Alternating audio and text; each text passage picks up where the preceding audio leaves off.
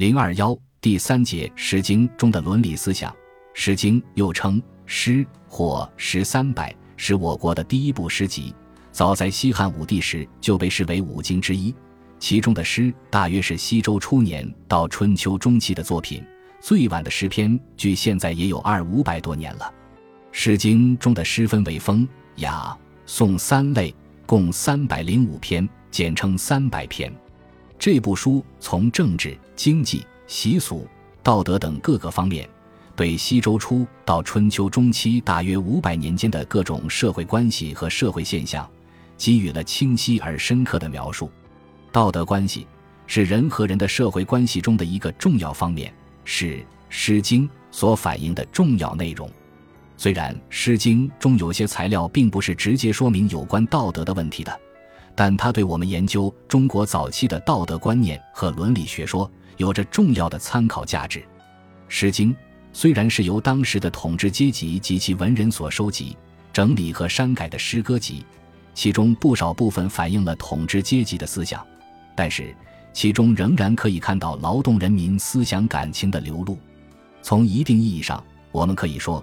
由于这部诗歌总集比较真实地反映了人们社会生活的各个方面，并且对当时的各种社会现象进行了爱憎分明的评价，提出了对丑恶、残暴、肆虐、狡诈的批判，表示了对正直、善良、美丽、勤劳、忠实的歌颂。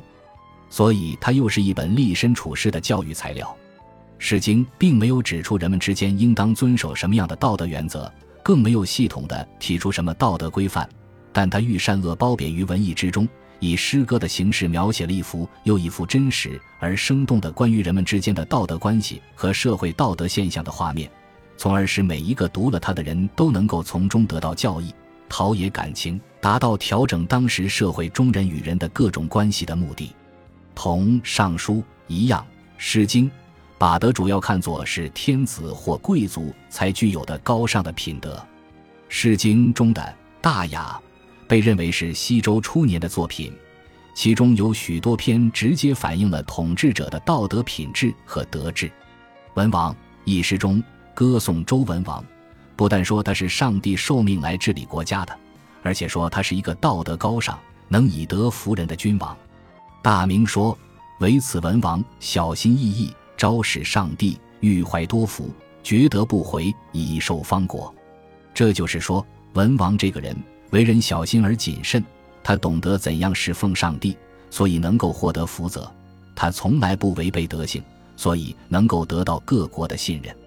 此外，文王、大明、四启、黄夷、夏武等篇中德字很多，如欲修厥德、其德克明、地谦明德、与怀明德、士德作求等，都有这方面的意思。德，特别是贵族的德，对于当时社会秩序的安定，对统治阶级权力的巩固都有重大的作用。《诗经》中的《大雅》卷阿中有有孝有德的话，告诫人们要既有孝行又有德行。周颂《民与小子》中有说：“呜呼皇考，永世克孝。”认为最大的德行就是永远能够躬行孝道。《大雅》夏武中更说：“成王之福，下土之事，永言孝思，孝思为则。”认为王德能够取信于天下，天下之人都以此作为标准，这就是永远不要忘记孝顺的思想。孝顺的思想就是人们应该遵守的道德法则。这样，从《诗经》中我们可以清楚地看到，孝已经成为当时社会的最重要的行为准则了。这可以说是我们看到的以准则形式出现的最早的道德要求。这种以孝为基本准则的道德思想，是当时氏族制的经济、政治的反映。周朝是一个奴隶主与奴隶相对立的阶级社会，社会的意识形态，包括道德观念，分裂为两种相互对抗的形式。在《诗经》中，除了表现歌颂统治阶级道德品质的诗篇外，还有一些诗篇反映了劳动人民的一些道德观念和思想情操，这是很宝贵的。在《魏风·伐檀》中有这样的诗句：“不嫁不色，胡曲何三百禅兮；不狩不猎，胡瞻尔庭有献还兮。彼君子兮，不素餐兮。”这是说既不耕种又不收获，为什么要拿走三百顷地的谷物？不上山狩猎，为什么庭中挂着欢肉？那些君子老爷呀，岂不是吃白食喝？尤其这最后一句更突出地强调了那些在位的所谓有道德的贵族老爷都是些不劳动白吃饭的寄生虫。君子在这里指在位的贵族中的有德者，素餐只光吃饭不干活，即不劳而食。一说不素餐是指贵族只吃荤不吃素，从这里可以看出被压迫被剥削的劳动人民同统治着他们的贵族的道德观念是根本不同的。在他们看来，贵族中的所谓有德的贵族和别的贵族一样残酷地剥削劳动人民，他们并不是真正有德性。说属中更进一步说，硕属硕属无食我属，三岁冠女莫我肯顾，是将去女是彼乐土，乐土乐土原得我所。在这里，劳动人民把剥削他们的贵族老爷比作偷盗他们粮食的大老鼠，并且还向往着那种没有压迫没有剥削的乐土。在《诗经》中，有些诗篇一方面反对贵族老爷们的腐化，另一方面又宣传一种及时的有节制的行乐的思想。唐风蟋蟀中说，蟋蟀在堂，岁与其木，今我不乐，日月其除，无以大康，直思其居，皓月无荒，粮食区区。这首诗主张人生应当及时行乐，不要让时光白白流逝，但又提醒人们享乐不要太荒唐，不要太过分，不要忘记自己的正事，否则会自遗其咎。这种及时行乐但又要有节制的幸福观，包含着物极必反的哲理。然而主张行乐的观点大都是剥削阶级的幸福观。上述观点在行乐时还不忘职守，告诫人们享乐不要太荒唐，这反映了当时的统治阶级还是一个有着进步的历史作用的阶级。《诗经》中宣扬的享乐论是中国伦理思想史上第一次提出的享乐型人生观，它对后来的伦理思想的发展曾经起过重要的影响。《诗经》中没有阐述如何享乐及在哪些方面享乐，到了魏晋时期，《列子·杨朱篇》发展了《诗经》的关于享乐的观点，形成了完整的系统的享乐论。在《诗经》中，反映男女爱情生活及爱情道德的内容占有相当大的比重。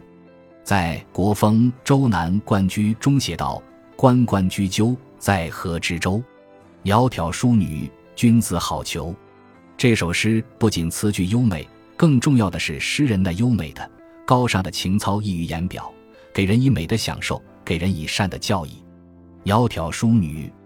君子好逑，是说一个道德高尚且有才华的人的对象应当是一个既美丽又贤淑的姑娘，河边的那个美丽善良的姑娘正是君子所渴求的好对象。这里的淑字就是指品德善良。窈窕二字据马瑞辰《通释》方言，秦晋之间，美心为窈，美状为窕。可见在我国古代，男女间的恋爱不但讲究对象的外表的美，而且也还很注重心灵的美，即注重品德的高尚。北风中有一篇题为《绿衣》的诗，诗说，绿兮思兮，女所至兮，我思古人，彼无忧兮。这是描写诗人本人看到了亡妻生前制作的绿丝衣上睹物思人，十分沉痛的悼念妻子。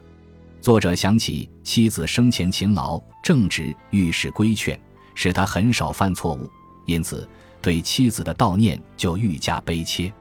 诗中所表达的思念之情忧伤而缠绵，反映了夫妻间的忠诚坚贞的爱情。雍风《百周》一诗，一方面歌颂了男女之间真挚的感情，也控诉了当时社会的婚姻不自由的状况。诗说，泛彼百周，在彼何策，但彼两毛，实为我特，知死使弥特，母也天指，不量人指。其意是说，当着百木小船浮在河中间，那人头发两边垂，确实是我的好配偶，我爱他到死心不变。我的娘啊，我的天，为何不体谅我的心愿？诗经中不仅有对男女的忠贞爱情的赞美，也有对恋爱和家庭中的不道德现象的鞭挞。北风日月中说，日积月诸，东方自出，父兮母兮，畜我不足，胡能有定，抱我不束。其意是，太阳和月亮出自东方，爹呀娘啊，何不把我终身养？他的脾气哪有准，对我无理不相让。写妇人受到丈夫虐待而表现的怨恨和愤慨之情。魏风氓中说，三岁为妇，靡是老矣，夙兴夜寐，靡有朝矣，言既遂矣，至于暴矣。描写一个劳动妇女和一个农民恋爱结婚，过了几年的贫困生活，后来家境渐好，丈夫对她越来越专横粗暴，越到老年，丈夫就对她越不像话。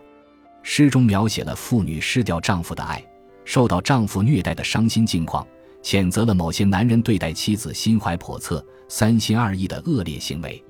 王风中古有推中说，有女匹离，调其笑矣，调其笑矣，与人之不淑矣。描写一个女子只因嫁了一个不道德的男人，后被抛弃，流离失所，悲苦无告，伤心至极。诗中对妇女的遭遇寄予了深切的同情。对于统治阶级的不道德的家庭生活，诗经也给予了无情的揭露和讽刺。齐风中的南山祝，既日庸止，何又从止？既然已经出嫁，为啥又去从他？毕狗祝，其子归止，其从如云。文姜嫁给鲁国，又回到齐国，仆从多如云。宰屈祝，其子翱翔，其子游遨。说文姜回到齐国，逍遥自在，自在逍遥。三篇都揭露了齐襄公与同父异母妹文姜私通纵淫的丑事。北风新台祝，渔网之设，洪则离之，为着捕鱼设网罗，谁知网了癞蛤蟆。揭露讽刺了魏宣公强占儿媳的丑事。